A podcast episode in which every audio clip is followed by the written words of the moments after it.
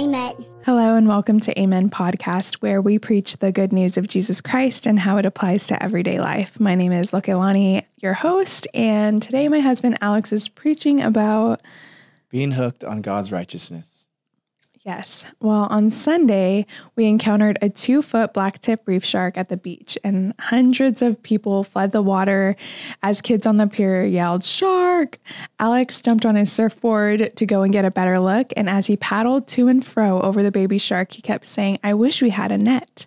He wanted to catch and release it, check it out, show it to the kids, and send it back. But if he had the ability to take it home and provide it with an even safer and better life, he would. And we are like fish. God hooks us with his righteousness, which is his commitment to his covenant people. And he takes us home, a safe place away from the deep, dark waters of death and sin. And he gives us endless spiritual food, which nourishes and energizes us to live for him and abide with him in his peaceful, joyful living waters. Though the evil one may try to hook you in with wickedness and throw you back into the waters of death and destruction, you can learn to avoid Satan's evil hooks and to swim towards your Father with the help of today's message. I'm going to read the text, which is Psalms 119, verses 137 through 144, and then Alex will take it from there. Thank you guys for always supporting us and keeping us going. Mm-hmm. Amenpodcast.com if you want to donate. Thank you guys. That means a lot. And yeah. uh, rating and reviewing the podcast if you want to do that on Spotify, Apple, Google, wherever you're listening. That would help us too. Thank you guys. Yeah, thank you. You are righteous, Lord, and your judgments are just. The decrees you issue are righteous and altogether trustworthy. My anger overwhelms me because my foes forget your words. Your word is completely pure, and your servant loves it. I am insignificant and despised, but I do not forget your precepts. Your righteousness is an everlasting righteousness, and your instruction is true. Trouble and distress have overtaken me, but your commands are my delight. Your decrees are righteous forever. Give me understanding, and I will live. Amen.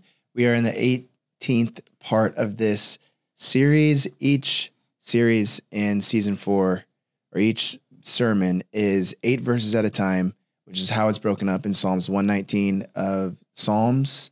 Psalms 119 of Psalms. Mm-hmm. And this letter is Sade. It's T S A D E, is how we spell it in English. But in Hebrew, it looks like a little hook. And so that's where we got the name of this message because God hooks us in with his righteousness. This word and this letter they are reminiscent of righteousness. What does it mean to be righteous? Righteousness is God's commitment to his promise that he's made to his people that they will be his and he will be ours. If you look at this letter in Hebrew, it looks like two arms outstretched towards the sky, and it looks like knees that are kneeling in prayer. And so the scholars of Hebrew, they've noticed that this particular letter, it looks like two Hebrew letters mixed together which is the letter Yod, which is the arm stretched up like in a Y, the Y of YMCA. And then it also looks like a kind of a Z type thing where it has uh, legs and knees, which is the Vav letter. So Yod and Vav together, Vav representing humility, Yod representing uprightness, commitment, worshiping to God. Those two things make a righteous person, a person that is bent in submission and humility to God was also a person who upright st- stands their hands up towards God. Mm. That is the picture of a picture of a righteous person. And so God is that way. Christ is that way. He lived always bent in submission to God the Father with his hands, uh, whether they be physically at the time or metaphorically, outstretched towards God in worship to God the Father.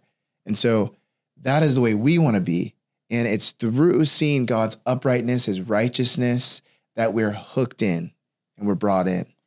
So we're going to unpack this. What does it mean to be hooked on God's righteousness? What does his righteousness look like in our life? And how can we live that way? And how can we not be hooked onto the wickedness of the world? Mm. Verses 137 and 138 talk about the righteousness of God and explains it further. And then the rest of the verses show us what it looks like to be hooked on that righteousness. If you're hooked on that righteousness, you'll be heated. Now, I want you to remember this word because we're going to break it down in two different ways or three different ways. He did, and then he did. So if you are hooked on God's righteousness, you'll be heated. He did and he did with a T and a D. So we'll break that down. But 137, it says, You are righteous, Lord. We are not righteous. God is righteous. He is committed to the promises he's made. We don't commit mm. to our promises. And because of that, our judgments are not just. God's judgments are just. To be just means to be right. When God judges something, when he makes a decision about something, it's always the right decision. When we judge something or judge someone, we are often 99.99% wrong because we are not righteous. Don't you see? This is why it is not good to judge. Christ is the ultimate judge. But it's not good to make judgments on things and people that we don't know enough about Mm, because they're mhm. going to be wrong. Mm. So he says, You're righteous, Lord. And then 138, your decrees you issue are righteous and altogether trustworthy. A decree is a testimony. A testimony is like a witness. When you, you know, watch courtroom videos, they call a witness to the stand. This witness is able to testify and decree what they've seen and heard. And then the jury is able to say, okay, that's a good testimony. We are going to take that to, into account when we decide whether a person is guilty or innocent. God's decrees, his testimonies, they are his word. And specifically, they are the words that reveal himself.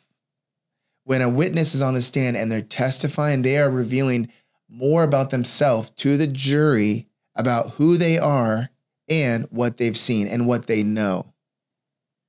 So when you look at Amber Heard, Johnny Depp, that thing, they brought uh, testimonies and witnesses to the stand who were able to talk about their expertise, right? They brought a TMZ guy to the stand. He was able to talk about this is what I know as a person who worked at TMZ. They brought a psychological doctor up there. This is what I know about psychology based on who I am and what I can witness about. So God's witness are his witness and his testimonies are always righteous and they're always trustworthy.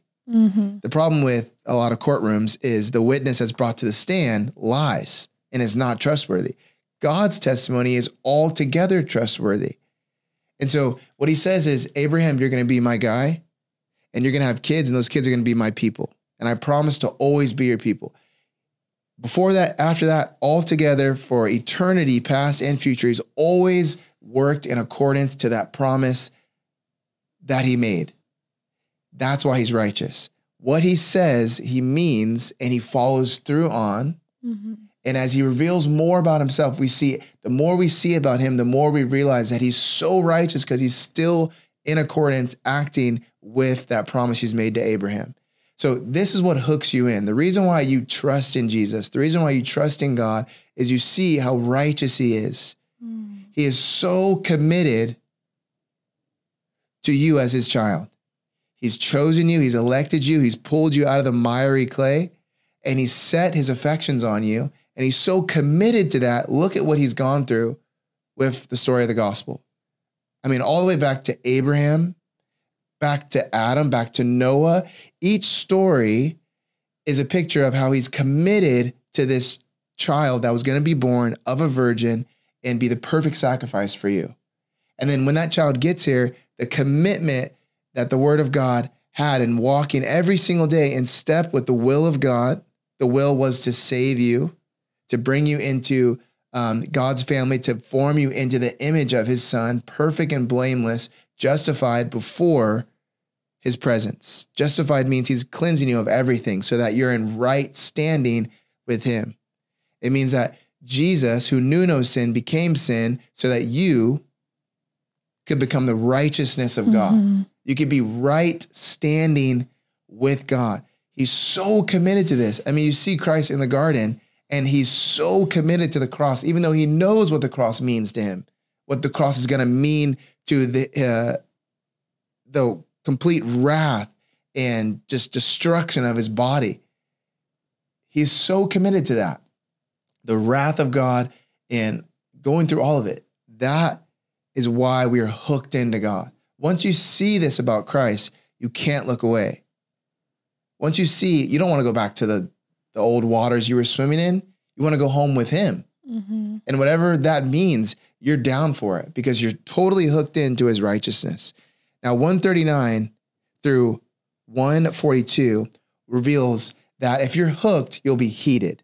Heated with a T, He Ted. Now, look at this. My anger overwhelms me because my foes forget your words. This psalmist is saying he's heated because he's he's realizing that God is righteous, his word is righteous, everything he does is righteous, his testimonies is righteous. He's so desirable, he's so hooked into this that he says, I get mad, I get heated when my foes don't regard your words. His foes, specifically, he's talking about our Pharisaical people.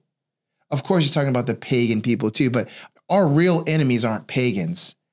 Aren't our real enemies aren't non-believers. Our real enemies are the people within the church who are claiming to be believers, who claiming they know God, but they're acting religiously in a bad sense and pharisaically. You see this as Jesus walks the earth. When he hmm. was here, his problem wasn't with the tax collectors and the prostitutes. His, ta- his problem was with the Pharisees. They were the ones that are giving him the most problems. They're the ones that came up with this elaborate plan to kill him. Judas was in his pack, hanging out with him, and he was the one that betrayed him. It wasn't some like horrible, like, as we would say, this horrible, ruthless, drug dealing pimp, horrible sinner that turned him in. It was one of his own boys. Don't you see? It can be the religious, the pharisaical, the fake people around you that can be your biggest enemies. And the cross reference here is in John 2:17, where it says, My zeal for your house consumes me. It's the same road as this verse. Jesus walks into the temple. He's ready to worship God. He sees that they're using the temple place as a marketplace. They're distracting the Gentiles by setting up shops and food trucks and all kinds of crazy stuff inside their place of worship. How can the Gentiles worship? Jesus thought. How can they connect to God when they have birds and money changers and everything flying around while they're trying to worship? He gets heated. And what does he do? Righteously in his anger, he creates a whip and he whips them out of the church. Drastic, dramatic, yes. Righteous, yes. In every one of his actions, he is right and just because he, he acts in accordance to God's testimonies. Mm-hmm. God's testimonies reveal who he is and what he's about. It reveals his character. So Jesus doing that is saying this this is not in God's character for this kind of stuff to be going on when it should be a place of worship, a place of prayer, not a den of thieves. Mm-hmm. He acts in accordance to that. You can act in accordance to God's will and be angry with religious, pharisaical, fake, evil, distracting practices in the church. You can be angry with those things mm-hmm. because those are the activities of your foes, not your friends. Those are the activities of the Pharisees, not your father.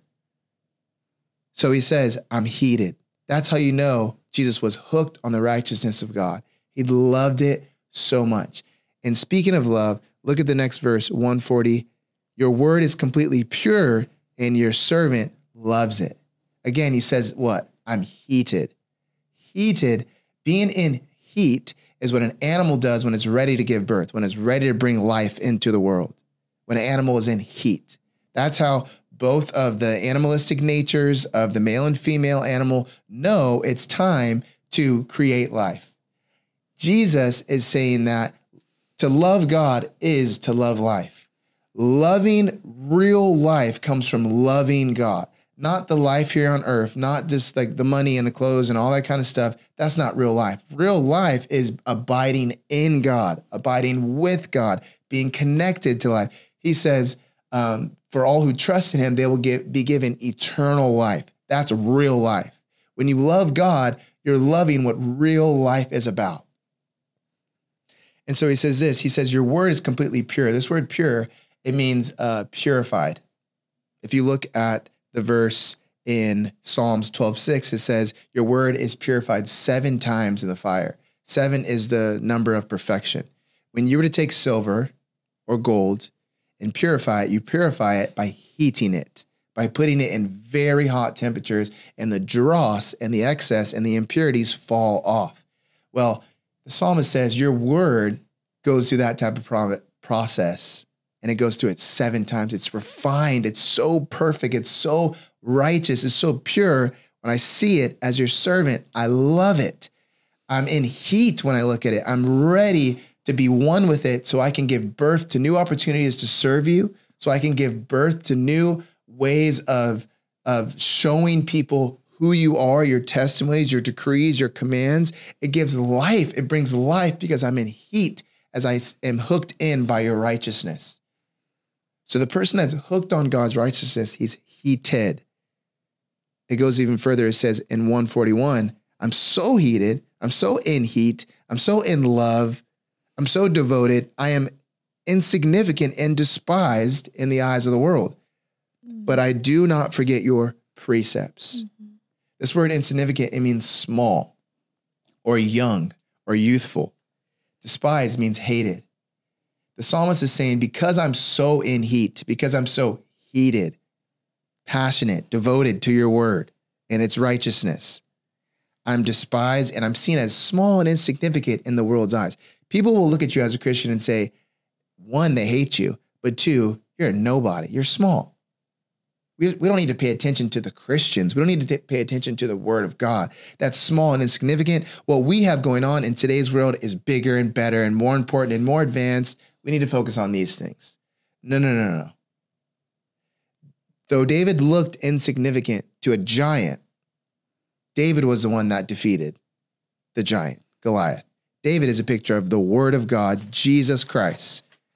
Jesus, though he looked insignificant and small inside of a manger next to cows mooing, he was the one that saved God's children and rose again from the grave. And it was those same little tiny baby hands that wrapped around Mary's fingers that shaped the entire universe. The endless galaxies were shaped by those little hands. So, though something might look insignificant and despised by others, God says, don't look at the outward appearance. That's what man looks at. God says in chapter 16 of Samuel, I look at the heart this same like imagery is given in Psalms 22. In Psalms 22 is a foreshadowing of Christ on the cross, thousands of years before Christ even gets to the cross. And what it says in Psalms 22 is, I am a worm despised by many. This worm was a worm that was squiggling around in Jesus's uh, place of living. And it was called a crimson crocus. When it was crushed, a red dye crimson dye would pop out of it. It was a picture of Christ because when Christ was crushed after being despised, his blood would spill out of him, and it was a crimson dye that dyed our lives. And somehow, when that crimson dye, when the blood of Christ dyed you, covered you, it came out for you to be white as snow. It's a miracle. He says, Though I'm insignificant, though I'm despised, I do not forget. To not forget means to not ignore. Jesus, though he was treated like a worm and despised, he did not ignore what? The precepts, it says in 141. This is a foreshadowing of Jesus too, this verse. The precepts point to God's purpose, precepts reveal God's will. God's will comes from his commands. A precept is his command. So for a king to make this is my precept. He's saying, This is my command. I'm commanding this. When Christ um, comes walking on the water and he gets into the boat of the frantic disciples, his friends, running amuck on the bo- boat, afraid of the winds and the waves and the storms, Jesus says, Peace be still. And the waters stop. He, he, he says, Peace be still when he's sleeping on the boat. When he walks into the boat, the second time, he just gets in the boat and the waters stop. So without even saying anything, he commands the waters to stop. But that time when he was sleeping in the boat, he actually said, Peace be still, and the waters stop. So whether he actually has to say it or whether he has to just show up by his presence, he his presence commands things. His words, his statements commands things. Those are commands coming from a king. That's why the oceans and the waves listen to him because of the eternal king that he is. Mm. So Jesus on the cross, he, as his father commands things, he chooses, I'm not going to ignore those things. Where Jesus says, where I am on this cross, I am fulfilling your will, fulfilling your purpose.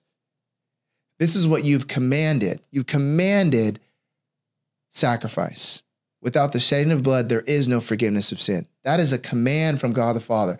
So Christ, having to be the perfect, sinless Lamb of God, he getting on that cross, he's saying, This is what you've commanded, so this is what I choose not to ignore. Mm. So though I am despised and insignificant in the eyes of people, I do not forget your word. See how in love with this commands he is? How in love do you have to be with someone to remain obedient and committed to them though you are being treated as insignificant and despised. Mm-hmm. How in mm. love do you have to be? Don't you see? He's saying, I'm so hooked, I'm heated, I'm in heat. No matter what people say about me or no matter what people do to me, I will not ignore your precepts because your precepts point to my purpose and your purpose. And so I'm not gonna change my mind. I'm not gonna go away. That's out, that's how in heat I am. The last verse that talks about being heated is 142. Your righteousness is an everlasting righteousness, and your instruction is true. God's righteousness, again, which is his commitment to his covenant people. His covenant is a promise that he's made. The promise is even if you don't hold up your end of the bargain, I'm going to always hold up my end of the bargain. My if you obey me and trust me and follow me, I will give you salvation. I will bless you. I will take care of you. We don't always do that. And how does God keep up his end of the bargain? It's because Christ did that for us on the cross. He always obeyed, always walked in obedience. And because we are in Christ, it's as if we did it with him. Mm-hmm. So, how can we not walk in obedience with him today? If he's done that for us, if he's went that far and then he's filled us with his spirit, every time we sin, we are choosing to sin because he's given us the power over it. Mm-hmm. And even if we do make mistakes, how can we choose not to repent instantly if he's gone that far mm. to be mm-hmm. committed to us? That is his righteousness, his commitment to you as his person. And it's the commitment to, to the promise that he will be yours. And so that righteousness is an everlasting righteousness. That commitment he has is never going to end. It's everlasting because he is everlasting, because he is eternal his righteousness is eternal. Mm-hmm. All of his characteristics are eternal, just as he is, because in his nature, he's eternal. Mm-hmm. So, what he does and what he says and what he claims is all eternal. So, his word is eternal, meaning when our words end, famous authors today, Charles Dickens, his words ended. We're in a time where Charles Dick- Dickens cannot speak audible audible words anymore. We don't hear his voice anymore. More. His words are on paper, they're on the internet, but they will end. People will some point get over them and stop reading them. That will never happen to the word of God. His words are eternal. Eternal. They always will go. And his instruction is true. To be true means to be firm and stable. His stability and his firmness his straightness is eternal, it never ends. And so he says, That's why I'm heated by it. I'm in heat. I'm in love with this. I just want to be one with this. This is a person that is hooked on his righteousness. But then it also means that if you're hooked on his righteousness, you're heeded. So heated with a D, H E E D. Heed, heeded. To be heeded means to be given instruction, given understanding. Verse 143, it says, Trouble and distress have overtaken me, but your commands are my delight. Trouble and distress is narrowness. Narrowness is what the psalmist is trying to give us a picture of. The road that I'm on is so narrow, I can't even turn around. It's so tight, it's so narrow, It's overtaken me. It's overwhelmed me. Yet I have something to delight in, and that is your commands. Again, your commands reveal your what? Your will, your purpose. See, God, I know what you're leading me to. I know what you're doing in my life. I know that I shall not be conformed to the patterns of this world, but be transformed by the renewing of my mind, so that I may know and test and approve what your perfect and pleasing will is. What is that mm. will? To conform you, not to the patterns of this world, but to conform and transform you into the image of his son, the mm-hmm. image that was broken, the imago Dei that's on every human that has been shattered and broken because of sin when Adam and mm. Eve ate from that tree. Because in Adam, all sin, but in Christ, we are all sons. God sees you as a person that deserves the privileges as the firstborn son because Christ deser- got that got the ability to deserve those on your behalf. Me and you, we don't deserve it, but Christ sees us, God sees us as deserving because of Christ. Mhm. How is that fair? It's not. It's called grace. It's called grace. It's getting something you don't deserve. You don't deserve it, but God and his goodness says, in my fairness, I'm going to let my son take your place on the cross to satisfy my wrath, to be the propitiation. And I'm going to be completely justified, completely fair in doing this, so that when I see you, I can say, You are deserving, even though you're not. And so as he as that road that we're on, as we walk on it, it's going to get more narrow and more narrow, but we can delight in saying, God, I know what you're doing. I know your plan. I've seen it. I can trace it from Adam all the way to Jesus. I can see this now. And because I can see your commands, I can see your will, I can delight in it. To delight, uh, what it means is to find counsel in. So the commands of God, it says in Psalms 119, verse 24, these commands are his counselors. A counselor is someone that gives you direction. Giving direction is so important when we're on narrow roads, when trouble and distress is, is, is overtaking us, to know this is the way that I'm going on this narrow path. This is where God is taking me.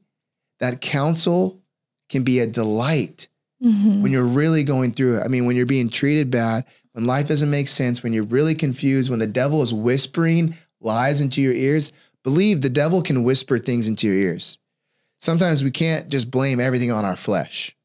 If you're feeling like you're insignificant, despised, small, you're not worthy, all that kind of stuff, you may be thinking, oh, this is my flesh just playing games on me. No, it can also be the devil whispering lies. If the devil can whisper lies into Judas's ear, he can whisper lies into your ear too. This is why the Bible tells us to wear the helmet of salvation because the devil's shooting fiery arrows of fear, fi- fiery arrows of fear towards your brain, towards your Mhm. helmet. Mhm. So you got to keep it on. Remember that I'm saved. I've been set apart. And because I'm saved, I have a purpose. The purpose is that God is making me like Christ. That's what salvation is. He's taking you from this wicked, evil earth to his eternal home that he has prepared for you in heaven. You have to keep that on and you have to keep that covering your brain because the devil's going to try to shoot right through it. But nothing can get through that helmet of salvation. So if you take it off, something can get through, but keep it on. Because he's going to try to make you feel like as you're on this narrow path, you know, you really messed up. He's going to try to make the sins and the mistakes that you made in the past look way bigger than they actually are. Bigger than your salvation, bigger than your future, bigger than where God is taking you. And it's going to make you feel like, you know, you really don't deserve to be on this path. You really don't deserve to have the things that you have. But you can say, you know what, that may be true, but because of Christ, because he deserves it, and because I'm in him, I deserve it Mm. because he earned it for me. He got it for me. That's how you can delight when you're on that narrow path, thinking Mhm. about his will. Okay, what is his will? His will does it make me like today? I was just outside doing laundry and I was reaching into the washer machine and I pulled out my clothes. And as I pulled it out, I hit my elbow, my funny bone on the like edge of the washer machine. and it hurt so bad. It sent an electric feeling jolt down my hand to my fingertips. And I got so mad and I literally bit my tongue. I was like, mm, you know, I wanted to say something, but I was like, mm, I'm not going to say anything. and I realized, oh, what I talked about last week. God is going to allow me to get in painful situations so that I learn to bite my tongue. Mm. Because where words are many, transgression is not lacking. Lacking. So he's going to put me in situations where I am forced, or not forced, I have the decision to force myself to not say something, or I have the decision to say something, but then I would lose that test. Through these hard, narrow paths, God is conforming you into the image of his son, transforming you to look like the imago Dei that was broken. So, thinking about that, you'll have delight. The electric pain in my arm suddenly subsided as I thought about the delight I have by remembering his commands, which reveal his will. Heeded. Those counselors of God's commands are heeding you, H E E D, heeding you, giving you understanding, and that is delightful. There's nothing so delightful other than being on a path where you're lost and scared and then getting counsel Mm. and knowing this is exactly where you're going. You're going the right place. You're right where I need you. Keep going. Last verse, 144 Your decrees are righteous forever. Give me understanding that I will live. The decrees represent his testimonies. Remember that. As I hear your decrees, as I read about Jesus, as I see your witness, see your testimonies, I realize you are righteous forever. Your testimonies, what you say, what you reveal about yourself, are righteous forever. Give me understanding. Give me more, is what he's saying. Help me understand more of your testimonies. Uh, help me see more of your witness, more of your decrees. Mhm. Give me that. This is saying, give me more heed. Heed me. Give me heeding, heeding. Show me which way I'm supposed to go. Because this has to be given. Um, for someone to give you heed, it means it you didn't have it before and you had no way of knowing it. So he's saying this. He's saying the righteous, they live by the heeding. They live by the understanding, which is given. The Bible says the righteous shall live by faith, not by sight. Sight only gets you so far. Faith takes you to the next level. Faith is a confident, a confident step towards a reality. So he's saying that's what understanding is. When God gives you understanding, he gives you faith. He gives you a confident ability to step towards a reality. The reality is his righteousness. There's nothing more real than the righteousness of God. The righteousness is saying that there was a reality that you're stepping towards, and the reality is, I will never turn my back on you. And I've proven that. I am committed to the promise I have to you, towards you. To pray this is to say, to, to, to want God's righteousness and to want to be hooked by it is to end by saying, God, give me understanding of your righteousness. Mm. Help me to heed this because I hope you see that Christ is the only person that's ever been hooked on God's righteousness 100%. He is the only person on that hook faithfully. And so, unless we're in Him, we won't get the heating and the heating that we need. And so, that is why the psalmist says, I know this to be true about you, but I need you to give it to me. I need you to give me the understanding. That is his prayer. Give me the understanding. Help me heed your righteousness so that what? So that I may live. Because unless you're hooked on his righteousness, you're not really living. To not be hooked on his righteousness is to be hooked on the wickedness of the world, which means you are the opposite of all these things. 139, your anger will overwhelm you because not because your foes forget God's words, but because your foes forget your words. The reason why we get so mad and angry with people is because we think, don't you know who I am? Mm. How could you do this to me? Are you forgetting what I'm all about? We're we're getting mad not because they're forgetting God's words, but because they're forgetting our words. That's not real life. That's not the good way to live. You know, it says your word is completely pure. If you're hooked on the wickedness of the world, your word is not pure. Mm-hmm. And because of that, you won't love the words that come out of your mouth. You'll Mhm. say things that you wish you didn't. Yeah. Verse 141 So uh, the righteous person, the one that's hooked on his righteousness, they're insignificant and despised because they are hooked on his righteousness. And so they choose not to forget God's precepts. If you are hooked on the wickedness of God, you'll be not insignificant and despised, you'll be loved. You'll be praised by many. I mean, look at our culture. We praise rappers who say things that are so disgusting Mhm. they praise lifestyles that are so ab- abhorrent to the word of God. And we praise them. We lift them up because, wow, look at the things that they've said. Look at the things that they can do. Look at what they can do with their money. They can do anything they want with their money. They can say anything they want with their platform. And we worship them and we lift them up as a culture. So if you want to be praised and loved, then you could be a per- then go ahead and love and be hooked on God, uh, hooked on the world's wickedness, because those people who are hooked on the world's wickednesses, witness, wickedness, Wickedness. wickedness, Mhm.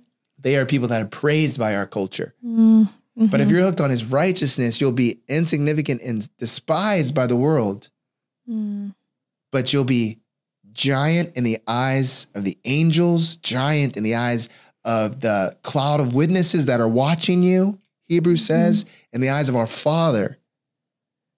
David, though he was small in the eyes of the world, he wasn't small in the eyes of God. yeah.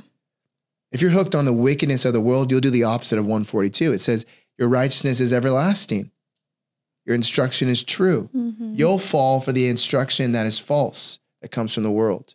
You'll choose for a false righteousness that says the, the righteousness of the world is false because it says, Yeah, I'm committed to you. I'm committed to uh, your purpose. I'm committed to the purpose of making you fall away from God, Mm, take you further away from God. You'll fall for Mhm. false instruction mhm. you know that you'll do the opposite of 143 and 144 trouble and distress will overtake you but you won't have any place to delight in trouble and distress is going to come for everyone everyone has to go on a narrow path at some point there's god's narrow path and there's paths that are narrow just because life is hard and when you get on paths like that and you're not hooked on the righteousness of god you will fall to your death because you'll have nothing to keep you going no delight and lastly, you won't have any understanding on how to Mhm. live. Mhm. Without understanding, without being heated with a D, you will not know what life is about. You're just coasting and coasting and coasting. And you know how how um shameful it is to see a person that is old in age and still falling into the same traps they fell into when they were in their 20s. That's a hard thing to witness. I don't want to live that way. And so the person that is hooked on his righteousness righteousness is is Christ. Mm, Being in him, being abiding in him, walking with him, being obedient to him will uh, it'll show that you are a person that's heated and heated. A person that is hooked on the righteousness of God. But it's mhm. saying that Christ only in you can this be fulfilled in me. And looking at the cross and seeing that how committed he was. Let's pray. Father God, thank you so much for your word that heats us and heeds us and um, gives us a desire to want more understanding of who you are, your righteousness. Help us, God, to trust Christ because he is the one um, that did this for us. Um, and when we're in Him, we um, we find ourselves, Lord, to be really living and to be really, truly, deeply satisfied and happy. In your name we pray. Amen. Amen. This is the part of the episode called After the Amen, where we ask you a question to help you apply this message to your life. Our question today is How is God's righteousness hooking you in today? How is God's righteousness hooking you in today?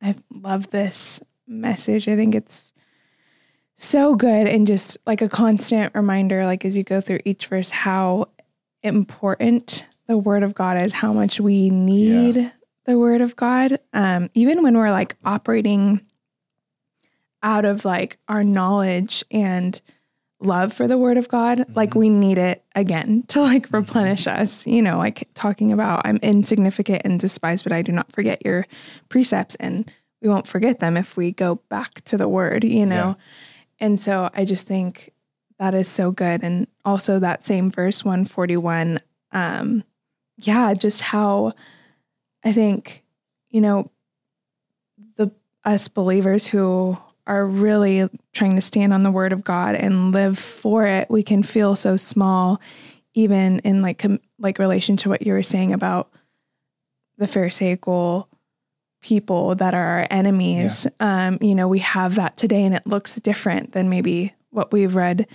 Um, whether it's like the progressive, you know, Christians or mm-hmm. the uh, nationalists, Christian nationalists, or something mm-hmm. like, you know, they have their ways of um, it seems like they're still hooked in to the mm-hmm. world's ways, you mm-hmm. know, and that's why they are not lit, like standing on the truth. And we, their voices, you know, at times seem so loud. Right. And so it's like, how can we compare to that, you know? Right. And um, just like what you're saying, and even in the commentary I read this week um, about this text, but with that, it was saying like life comes from a mustard seed that is yeah. so tiny, yep. you know, and we know what um, the mustard seed represents too. And so um, that if when we're committed to God, we might feel s- insignificant, mm-hmm. despised, but what God can do through our commitment to Him yep. and His righteousness is bigger than what we could think or imagine.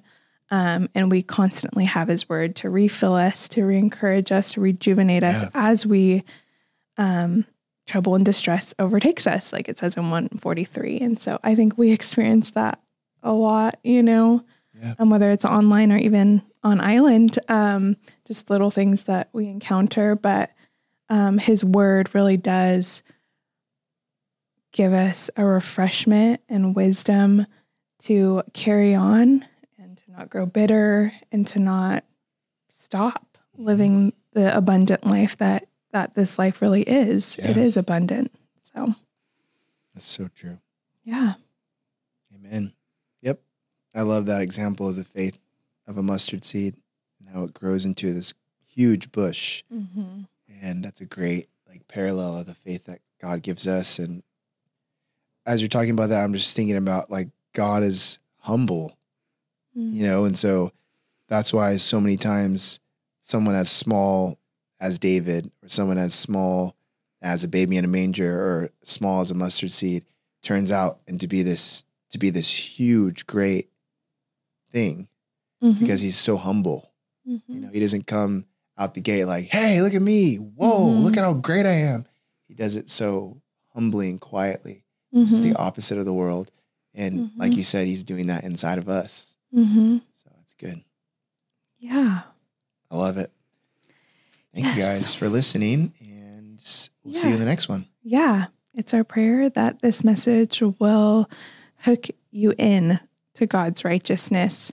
Um, and yeah, we're so thankful that you've joined us. We love you guys. And until next time, go out and be the church. Amen.